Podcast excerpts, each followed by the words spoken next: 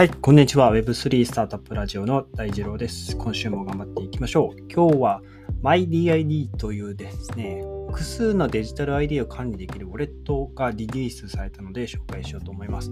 スイス、えー、日本拠地を置いている MyDID という会社ですね。ここが分散型の ID を、えーま、中心にですね、新しい、まあ、テクノロジーを使いたい、まあ、開発者、そういう企業、一般企業、専門家に向けたソリューションを開発していると。で、検証かつ、検証可能かつ分散型のデジタル ID のソリューションを提供すると。で、まあ、Web3 の大きなテーマとして、プライバシーをあの自分で管理する、プライバシーという権利を僕たちに取り戻すっていう動きがありますね。ここに関しては、いわゆる今 Web2 の Web2 を支配している企業、えー、企業側はですね、Google、Amazon、メタ社とか、えー、マイクロソフトとか、あえー、そういった企業が、えー、僕らのあの個人情報ですね、まあ、何かしらそういうサービスを使うときは、まずアカウントを登録して、えー、もう名前から住所、年齢、えっ、と、まあ、好きなその趣味、思考ですね。まあ、そういったあらゆる個人情報をそのサービスに預けて、その預けたデータは、まあ、僕らのものではなく、その企業のものですね。その企業が営利活動、営利目的として使われている、まあ、僕らはいわゆるその一商品としてあの僕らの個人情報は、えー、取り扱われているわけですね。ここに対して、えー、まあ、その僕らがウェブサイトで閲覧する際に、僕らの個人情報をトラッキング使って、いろんな広告を、えー、提示してくれるというもの、のある意味あの便利なもの、自分が欲しいものを提案してくれるというのは、ある意味いい側面でありつつも、僕らの個人情報、プライバシーが筒抜けになっているっていうところが今問題視されているというところで、ここは、まあ、ヨーロッパ圏ですね、中心に、えー、この動きは大きく広がっていると。特に、えっと、ヨーロッパ圏では、えっと、GDPR と呼ばれる、あの、そのデータ保護、データ保護規則ですね。いわゆるその、ウェブサイトに訪れる時のクッキーの情報に取得するのに同意していいかしてないかっていう、まあ、そういう、あの、まあ、表示ですね。最初に同意する、しないを表示するっていうのが、まずそもそも義務付けられると。僕らの個人情報っていうのが、そもそも、あの、そのクッキーの情報も僕らのプライバシー、えー、個人情報にあの該当するという、まあ、その考え方ですね、が EU にあるということで、まあ、クッキー情報ですね。あのブラウザ上でのその僕らの活動したそのまあ、履歴ですね、まあ、そういった あの入力の内容とか ID とか、まあ、そういったものがクッキーとしては保存されていくという話ですね。ここが個人情報なんじゃないという考え方ですね。日本ではこの考え方っていうのはあまり浸透していない、その個人情報、プライバシーっていうのがあまりその重視されていないっていうところですね。うんまあ、ここはこれは僕の、あくまで僕の推測ですが、まあ、個人情報を預けておくことによって、まあ、得られる恩恵というか、まより守られるよねというか、あのまあ、例えばクレジットカードとか、その自分のそのあらゆる情報を、えー、預けて、えー、保管しておいてくれる方が、そのいろんな手続きが早かったり、まあ、何かそのまあ、送金をミスされ、ミスしたりとか、まあ、そういうね、あの間違いとかそういうものに対して、まあ、必ず保証してくれるっていうところですね。まあ、こういったところに依存ししちゃっているのかなというところ。で、一方で、その、いろんな個人情報をいろんなサービス、Web 2のサービスに預けていて、僕らは日々いろんなその、まあ、広告のようなそのメールがいっぱい、そのメールマガとかがいっぱい来て、そのメールに、まあ、あの、メールの嵐が来て、読みもしないのに、メールの、まあ、メールが一方的に来ているという状況ですね。はい。まあ、ここに関しては、あの、あまりなんだろうな、あの、メールってそもそも特電法っていうその法律が日本でもあって、そのメールマガジンにいつでもメールを解約できる決まりがあるんですね。オプトアウトっていうんですが、まあ、そのオプトアウトをクリックすると、そのメールマガジンをいつでも自由にユーザーが解約することができるという、まあ、それがないと、あのいわゆる特定電子法メールと呼ばれる、えー、まあ広告、反則活動のメールっていうのは送っちゃいけないという、まあえ、決まりがあるわけですね。ま、ここがあるにもかかわらず、まあ僕らはその、まあ、メルマガを解約するっていうこと自体をした人もあまり多くはないかなと思ってるんですよね。なので、まあ、なんて言うんでしょう。個人情報はまあ預け放題っていう形であまり日常生活で 気にしたことはないのかなっていう感じがしますね。ここはまあ無頓着というか、あまりそれ自体に関心がない人たちが、まあ、そういう文化がそもそも根付いているっていう、あの、印象ですね、日本は。はい。というところで、えっ、ー、と、この MyDID というのは、その、まあ、僕らの個人情報とかプライバシーっていうのを完全に僕らがコントロールすることができるっていうものですね。分散型の ID です。で、まあ、そもそもこの DID っ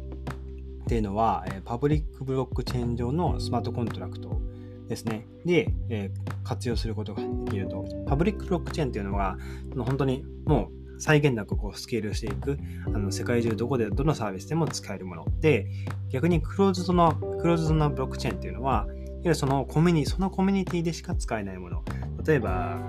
まあ、例えるなら楽天の NFT とか、あるいはもう楽天のマーケットプレイスの中でしか、えーまあ、その NFT を取引、売買ができないっていうものですね。まあ、ここをななぜ生まれたかっていうのは、あの深掘りすると話長くなっちゃうんですが、まあ、いわゆるそのパブリックブロックチェーンだとどうしてもビジネス化、設けることができなくなっちゃうんですよね。この取引がどこまでも際限なくこう広がっていくっていうのが、その、まあ、一企業が、あの、力を持つことができなくなる、あの制限、制御することができなくなるというところで、まあ、その収益のモデルっていうのも、その作った、プラットフォームを作った企業、あの多くはあの、まあ、開発者、そのプラットフォームを作った開発者にもお金支払うために、あのまあ、みんなが食べていくために、えー、まあ、そのクローズなコミュニティ、ブロックチェーンを作って、クローズなコミュニティにするからこそ、そこのま収益が生まれて作った人にまお給料が支払えるというま構造上ですね、まあ、ここはどうしても、うん、なかなか課題になっているところではあるんですけど、まあ、そういう、えーまあ、背景があると。クローズドなブロックチェーンには。はい。で、パブリックなブロックチェーンっていうと、まあ、あの、DEX とかが一番わかりやすいですかね。あのいわゆるその、えー、オープンソースで、えー、書かれ公開公開されている、えー、プロジェクトですね。パンケーキスワップとか、えーまあ、いろんなまあ、コンパウンドとかユニスワップとかでも何でもいいですよ。あれっていうのはもう誰しもが使える。ウォレットさえあれば誰でも使えるっていう、まあ、パブリックブロックチェーンですね。はい。というものがありますと。はい。で、えっと、この DID っていうのが、えー、まあ、個人の情報の制御を取り戻すアプリケーションとされていて、まあ、スマホにインストールして使うことができます。で、特徴として、個人情報がローカルに保存されるっていうのが、あの、一番のこうメリットですね。ユーザーがこう安全で安全かつ、まあ、その DID に互換性のあるサービスとの連携をするときに自分で個人情報をまあローカルに保存するっていうことが設定できると。で、まあこれ、ウォレット、MyDID っていうウォレットなので、その、まあ、これから広がっていく話ですが、各その Web3 のサービスを提供していく企業がこの MyDID に、まあ、準拠したもの、互換性があるサービスであれば、その MyDID を使った、使っているユーザーは、その提供している、えー、Web3 のサービスと MyDID を使って、えー、やり取りすることができると。ユーザーは、まあ、その企業に個人情報を預けることなく、そのサービスが使えるというメリットが一番最大な、あの、恩恵が受けられるというところですね。で、この DIE、まあ、日本語にすると分散型アイデンティティというものですが、これ使っていくことによって、ユーザーのその、えー、トレーサビリティ、いわゆるその追跡可能な可能性っていうのを制限することができる。いわゆるそのトラッキングですよね。あの、Google 広告みたいな感じで、まあ、ずっとその個人情報を追っていく、追っていかれる。まあ、サッカーを見たらサッカーシューズとか、まあ、そういうサッカーゲームとかの、えー、商品がこう提案されるとか、車を見れば車の広告が表示されたりとか、時計を見ればっていう、まあその繰り返しでずっとトラッキングされるわけですよね。僕たちウェブの広告に対して。はい。というのが、まあ、もう一切遮断できるというところが一番、一番というか、まあ、あの、メリット、ここもメリットであるかなと思いますね。はい。で、MyDID を使った、いわゆるモバイルアプリケーションというのが、えー、ユーザーの分散型のデジタル ID を作成して、えー、スマホ、iOS、Android にサインイン、えー、文章への、まあ、署名とか、え個人情報をさっき言ったようにローカルに、え受信保存することができるので、まあ、自分自身のデジタルアイデンティティを効率よく管理することができますよという話ですね。え。アプリの使い方自体はですね、え、これもう2020年の2年の6月リリースされたばかりで、基本的にはその専用のリンクをクリックする MyDID を、まあ、起動することができる、まあ、そのリンクですね、をクリックするか、スマホのカメラ機能で QR コードをスキャンすることで、まあ、このあらゆるサービスに、対応サービスに通信、対応サービスと通信を行うことができるというところです。で、今の現在はそのシステム導入に興味がある企業に対して、まあ、MyDID の方からアプローチをしていて、まあ、さらに普及が期待されているというところです。なので、まあ、実際この MyDID を使ったサービスを提供している企業がないと、あの、MyDID のウォレットを使って、え何かそのサービスを使うっていうのは、まだ全然先の話になってくるので、まあ、ここが どんどん広がってくる。もしくは、まあ、今、あの、ちょっとパッと思いついたんですが、既存の Web2 のサービスを、この MyDID を使って使うことができる。その、まあ、Web2 のサービスを登録するためには、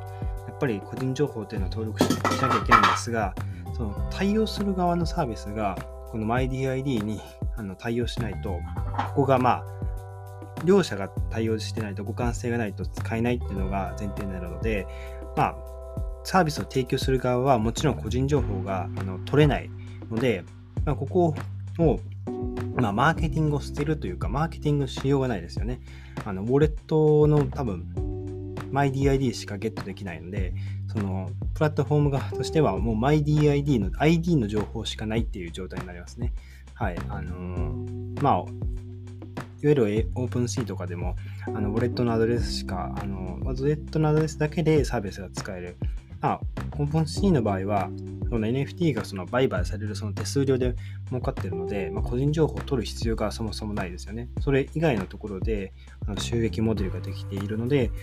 なので、まあ、今後 Web3 のサービスは、まあ、そこ、まあ、取引の手数料っていうところで、やっぱビジネスモデル、収益モデルを確立していく必要があの自然とあのあるのかなという印象ですね。はい。ということで、まあ、これからも個人情報をこうがっつり、まあ、ホールドして何かそのターゲティング広告していくっていう、まあ、ビジネスモデルというのは、まあ、マーケティング手法というのは、どんどんされていくんではなかろうかなというところですね。はい。まあ、ということで、今日は、あの、MyDID 紹介してみたんですが、えー、概要欄に MyDID の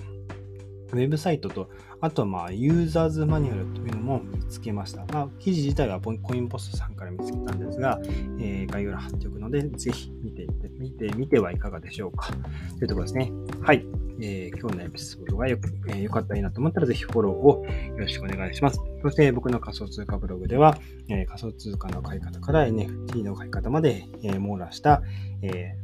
ものになってますので、よかったら、え遊びに来てください。ということで、え今日も一日頑張っていきましょう。それでは、また明日お会いしましょう。